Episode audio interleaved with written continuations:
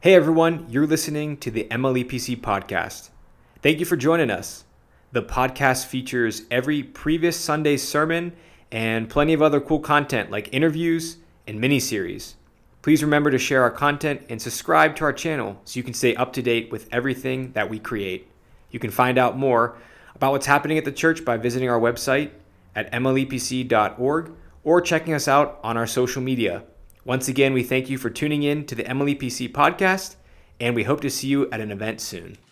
Well, for the past several months, we have been going through the Gospel of John here at MLEPC, and today is the second to last chapter. Uh, the, the glorious, uh, I, I, keep, I'm from the South, and I keep hearing the great getting up morning. That's how we think of it. Uh, but this is the, the, the good news of the Gospel of John, verses 1 through 10. Early on the first day of the week, while it was still dark, Mary Magdalene went to the tomb and saw that the stone had been removed from the entrance. So she came running to Simon Peter and the other disciple, the one Jesus loved, and said, They have taken the Lord out of the tomb, and we don't know where they've put him. So Peter and the other disciple started for the tomb. Both were running, but the other disciple outran Peter and reached the tomb first. He bent over and looked at the strips of linen lying there, but did not go in. Then Simon Peter came along behind him and went straight into the tomb. He saw the strips of linen lying there, as well as the cloth that had been wrapped around Jesus' head. The cloth was still lying in its place, separate from the linen. Finally, the other disciple, who had reached the tomb first, also went inside. He saw and believed. They still did not understand from Scripture that Jesus had to raise, rise from the dead and then the disciples went back to where they were staying. And now, turning over to Philippians 2, the beautiful Christ hymn that Paul includes as an encouragement to the Philippians. In your relationships with one another, have the same mindset as Jesus Christ, who, being in very nature God, did not consider equality with God something to be used for his own advantage. Rather, he made himself nothing by taking on the very nature of a servant being made in human likeness, and being found in appearance as a man, he humbled himself by becoming obedient to death, even death on a cross. Therefore, God exalted him to the highest place and gave him the name that is above every name. That, that in, at the name of Jesus, every knee should bow in heaven and on earth and under the earth, and every tongue acknowledge that Jesus Christ is Lord to the glory of God the Father. This is the word of God for the people of God. Thanks be to God.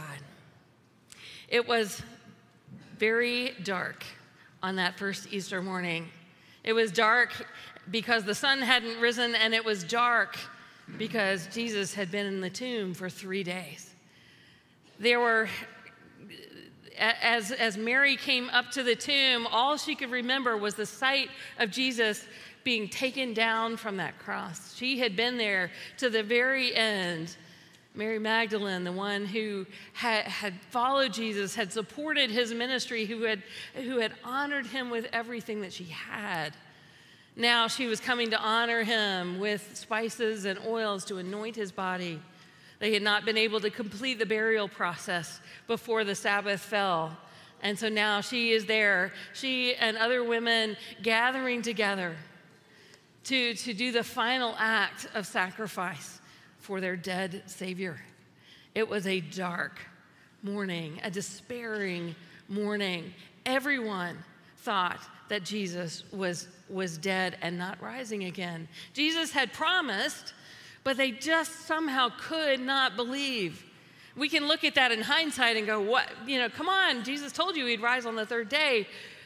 But how would you feel in the middle of that moment? The grave is awfully final. And so, in that darkness, Mary goes to the tomb.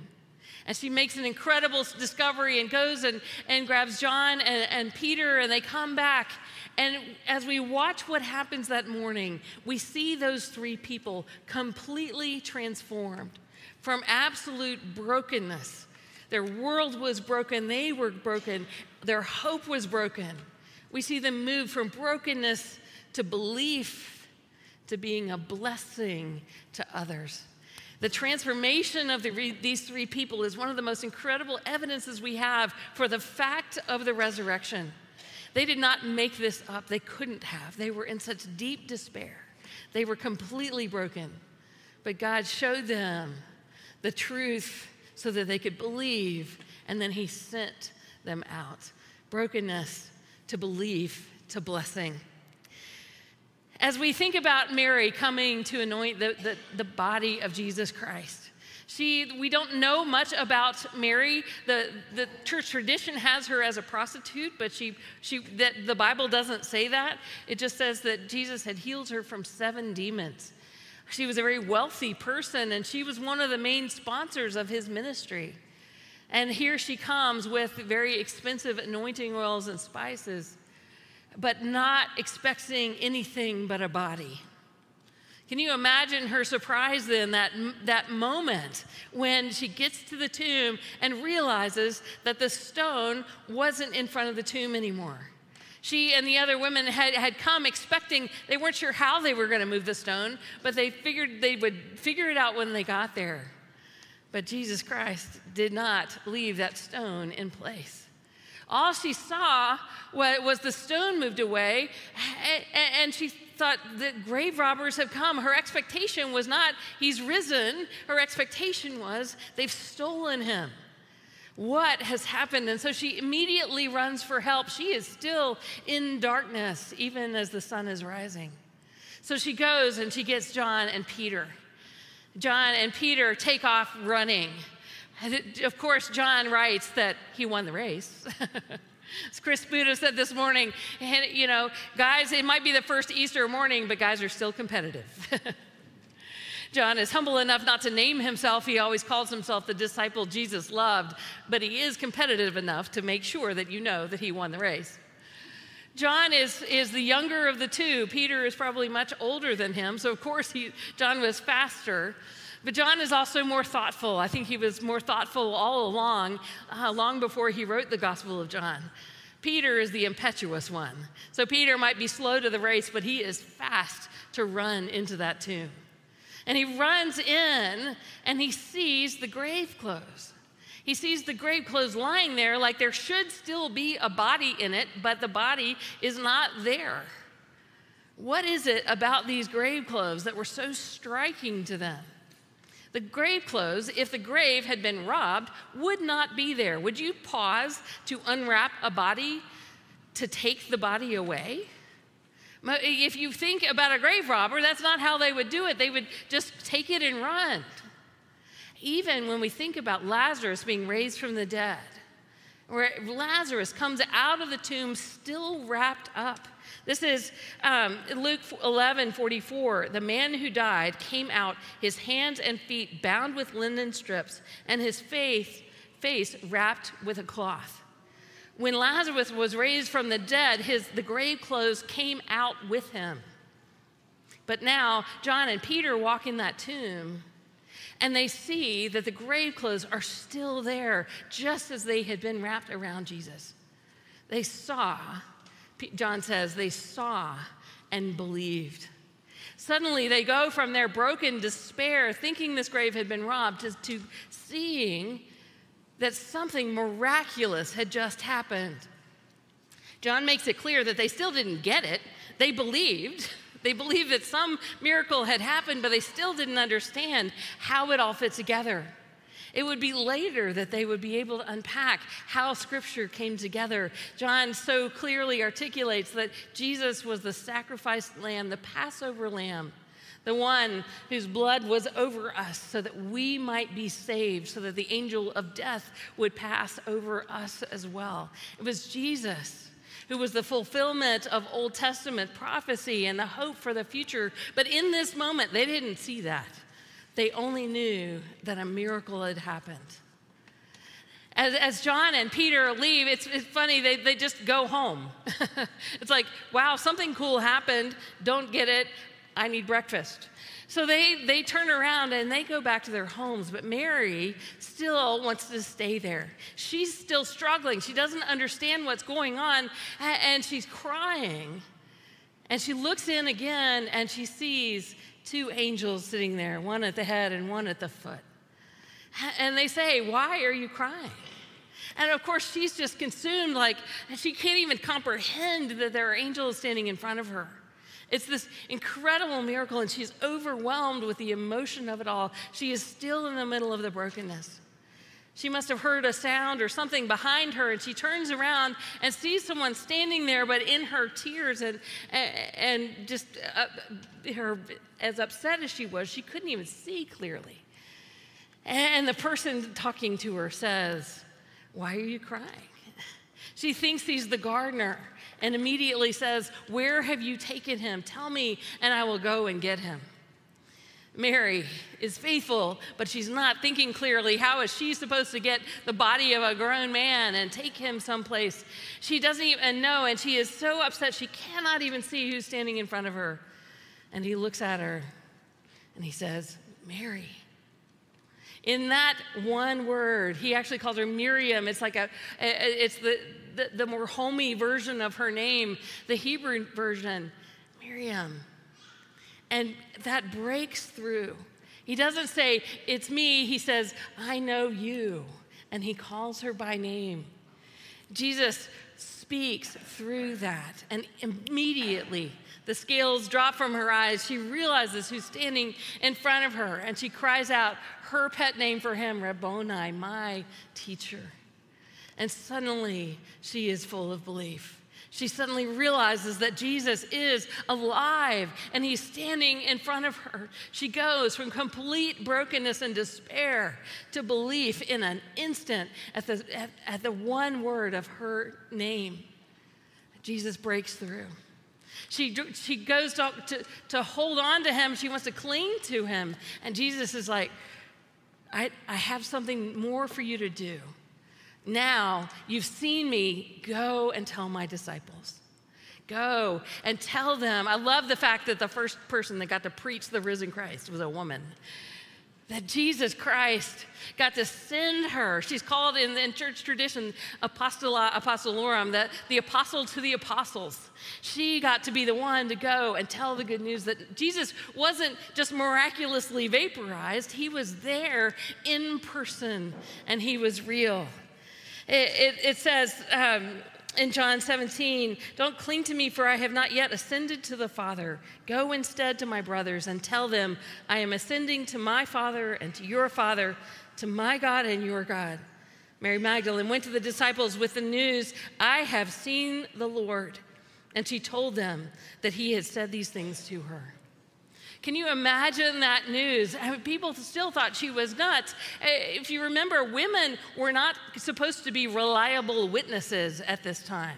That you couldn't even have a woman testify in court unless a guy testified alongside her. Women were not reliable witnesses, at least according to, to the culture of that day.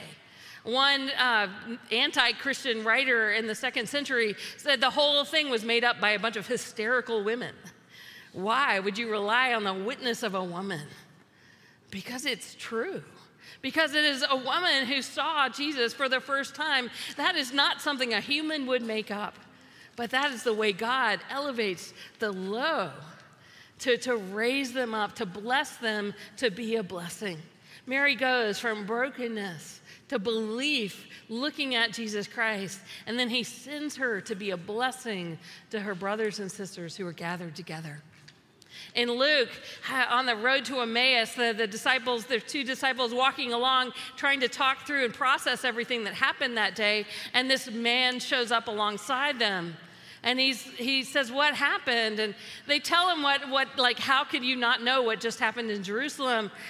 And they, they say their interpretation of what Mary says is interesting.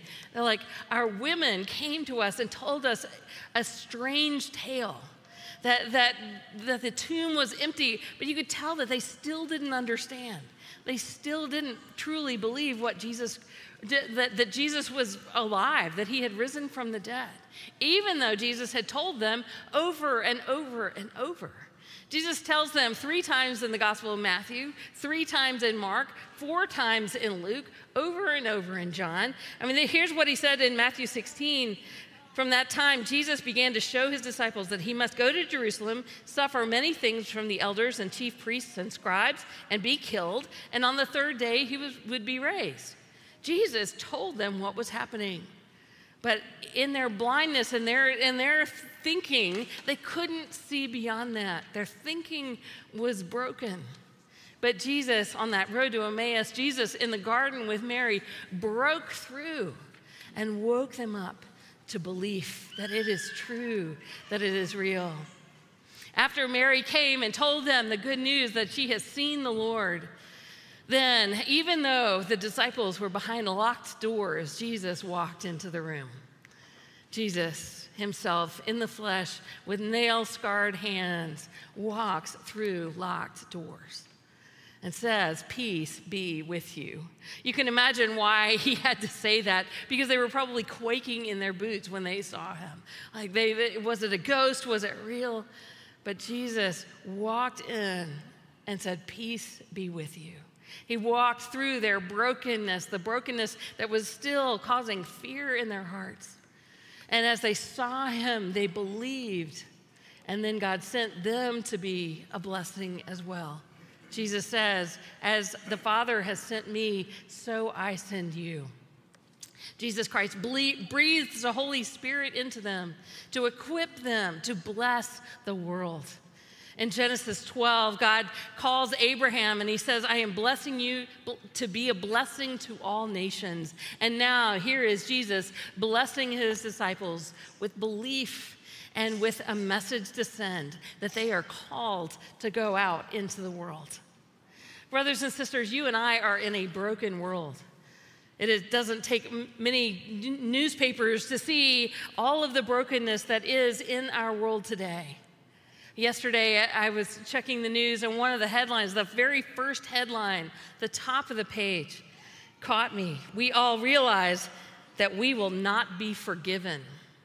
That was the headline. We all realize that we will not be forgiven. It had to do with the brokenness that is the war in Ukraine. But it, it, named something even bigger than that. We all, humans, think that we will not be forgiven. We, we hear a message from the enemy saying, You are not worthy. You are not good enough. Jesus is dead. Give up hope. The world is broken. We see wars and rumors of wars. We see injustice. We see people in poverty in our neighborhood and all around the world. We, it, it, it, feels like the last two years have been 20 years of one broken thing after another after another. But Jesus Christ is breaking into that brokenness.